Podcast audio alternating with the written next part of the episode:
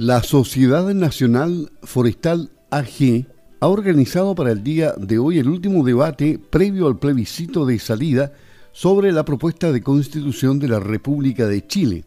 Se trata de un talk en el que participan varios expositores, entre ellos José Miguel Stegmayer, Fernando Senger, conocido abogado, José Cisternas Tapia y Paulina Veloso Muñoz.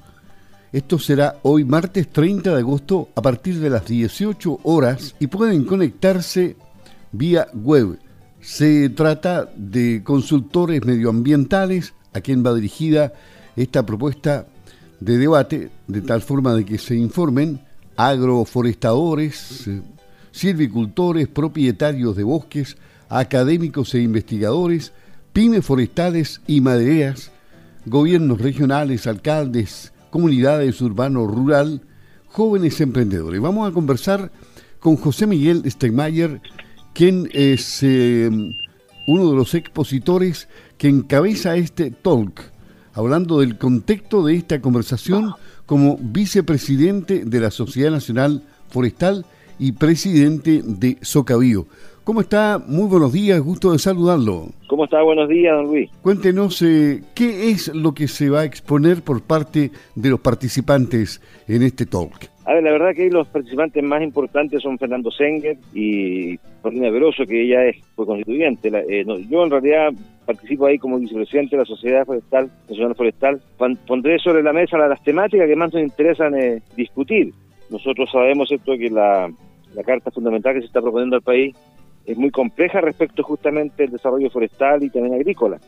Eh, hay muchos muchos aspectos eh, que están ahí considerados con una mirada muy urbana y con poca comprensión de lo que pasa efectivamente en el campo, en, las zonas rurales. Así que eh, la temática que se tratará ahí se tendrá que ir fundamentalmente con, con cómo nosotros entendemos esta carta fundamental para tomar una posición también finalmente si la aprobamos o la rechazamos. yo creo que ese es el fondo del, debate. Eh, con gente que tiene mucha, mucho expertise justamente en esta materia. Paulina es notable, ella como, como constituyente fue un trabajo arduo que, hizo, que ella hizo dentro de la Constitución. Lamentablemente en ese proyecto sus ponencias no fueron probablemente eh, muy tomadas en cuenta, pero sí sabe exactamente qué pasó dentro de la, de la convención. Y Fernando Senger tiene mucha, mucho expertise, es un abogado de, de larga data, trayectoria, y sin duda que también nos va a orientar mucho respecto a todos los temas legales. Claro, él, él va a exponer sobre soberanía y plurinacionalidad. ¿Cuáles son los aspectos eh, más relevantes o complicados que usted ve en este tema? Bueno, hay varios aspectos muy complejos. Uno es sin duda este concepto de plurinacionalidad tal cual se entiende en la propuesta de la, de la Carta Fundamental. Nosotros somos un país unitario y, y, somos una sola nacionalidad, somos todos chilenos. Y claro, y hay muchos otros pueblos que están dentro de Chile, excepto que son originarios y también no originarios, que lógicamente tienen sus culturas, sus, posiciones respecto a algunos aspectos que son eh, incluso valóricos, pero de ahí a que ellos tengan, digamos, las autonomías que pretenden dentro de, este, esta Carta Fundamental o, sistemas eh, jurídicos propios de justicia, eh, claramente eso ya rompe lo que es nuestra nuestra unidad nacional, nuestra capacidad de entender a Chile como un país unitario. Y Fernando Senger, desde ese punto de vista, tiene alta experiencia, nos va a contar qué, cuál es su punto de vista respecto a esto. Porque hay que entender también que la autonomía en este caso no solamente son autonomías que tienen que ver con el ámbito de la descentralización, sino que también desde el punto de vista político y jurídico, y eso es bastante grave. Y claro, y también verá el tema soberanía, ¿no? Lógico, porque aquí tenemos, por ejemplo, ya algunos historiadores y expertos que han señalado que en el caso del, del famoso Gualmapu, del que se habla tanto desde el mundo mapuche fundamentalmente, o todo lo que es la zona norte, eh, podría significar que eh, estas autonomías eh, al mismo tiempo atenten contra la soberanía nacional. Sabemos que hay conflictos fronterizos, sabemos que hay dificultades de repente, excepto con Bolivia respecto al acceso al mar, y lógicamente esto podría significar perder soberanía si es que efectivamente se avanza en las temáticas que plantean justamente estos pueblos originarios al respecto. Y José Cisternas Tapia es un reconocido profesor de Derecho Político y Constitucional de la Universidad Católica de, la, de Concepción.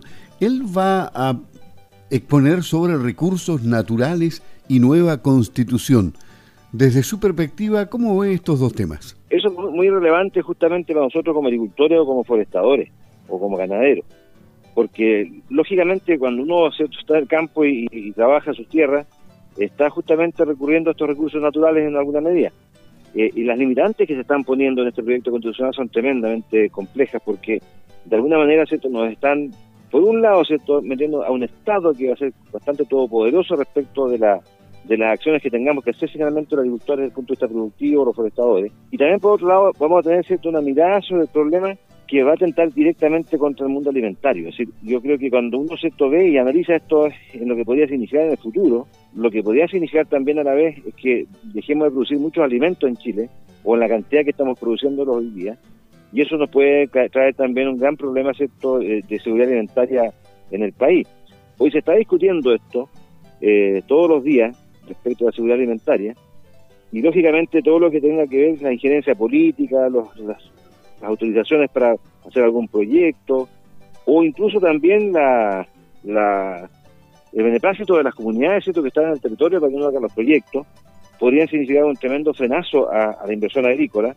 Nosotros estamos conscientes que hay que hacer todo ¿cierto? en base al cuidado del medio ambiente, respetando todas las normativas que el país ya tiene, pero cuando uno ve esto eh, puede significar un gran entrabamiento a la producción ya sea maderera o alimento en este país. Ya, ya mencionaba usted quién es Paulina Veloso Muñoz, esta ex convencional.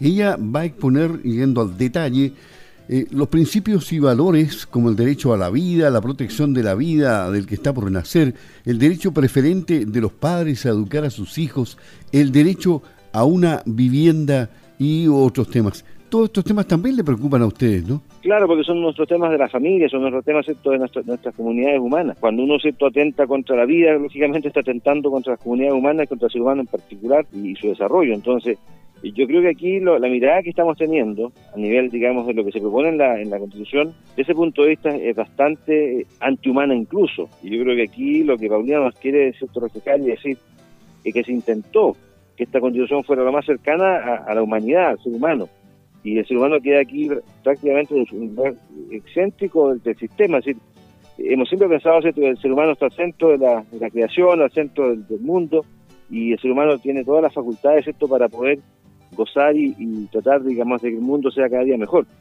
Pero cuando el ser humano queda excluido de, de incluso los, los derechos de la naturaleza estarían por sobre tal vez de los derechos humanos incluso, vemos entonces que los valores están ahí trastocando. Y eso es justamente un tema que nos preocupa, sobre todo a la gente que estamos en el campo, porque el campo eh, es una mirada mucho más cercana a la naturaleza, mucho más cercana a la vida, y, cuando uno ve estas cosas, la verdad es que se preocupa. Bueno, este, este talk es hoy, día martes 30 de agosto a las 18 horas, organizado por la Corporación Nacional Forestal, cuyo vicepresidente es José Miguel Steinmeier, pero a la vez es presidente de Socavío y también presidente del CAS, uno de los patrocinantes junto a la Sociedad Agrícola y Ganadera de Osorno, Sago AG. Una última invitación para quienes deseen participar, especialmente los que tienen que ver con estos temas directamente, ¿no? Sí, es importante participar, estamos a corto de votar y ojalá tengamos toda la información posible en, la retina para tratar, digamos, de votar lo mejor también posible. Yo creo que la orientación que podemos recibir en este talk no solamente será para nosotros, sino para la gente que también nos rodea. Y podemos contarles, explicarles esto, qué es lo que dijeron los expertos al respecto. Eh, yo creo que es, fundamental, ¿cierto?, votar informado. Es fundamental saber también lo que podría parar para el futuro de Chile, una constitución como la que se está proponiendo. Y ahí, eh, sin duda, los, las tres temáticas que están planteadas en este son importantes justamente desde ese punto de vista, porque cubren prácticamente todos los esquemas que más nos afectan dentro de lo que se está proponiendo en este proyecto constitucional. José Miguel Steinmeier, presidente del CAS, vicepresidente de la Sociedad Nacional Forestal y presidente de Socavigo en Campo al Día de Radio Sago a propósito de este talk que será hoy a las 18 horas vía web www.sociedadnacionalforestal.cl. Muchas gracias por haber conversado con Campo al Día y Radio Sago. Hasta pronto, gracias. Gracias, gracias, Hasta pronto y todos invitados, pues todos invitados a este talk. Muchas gracias.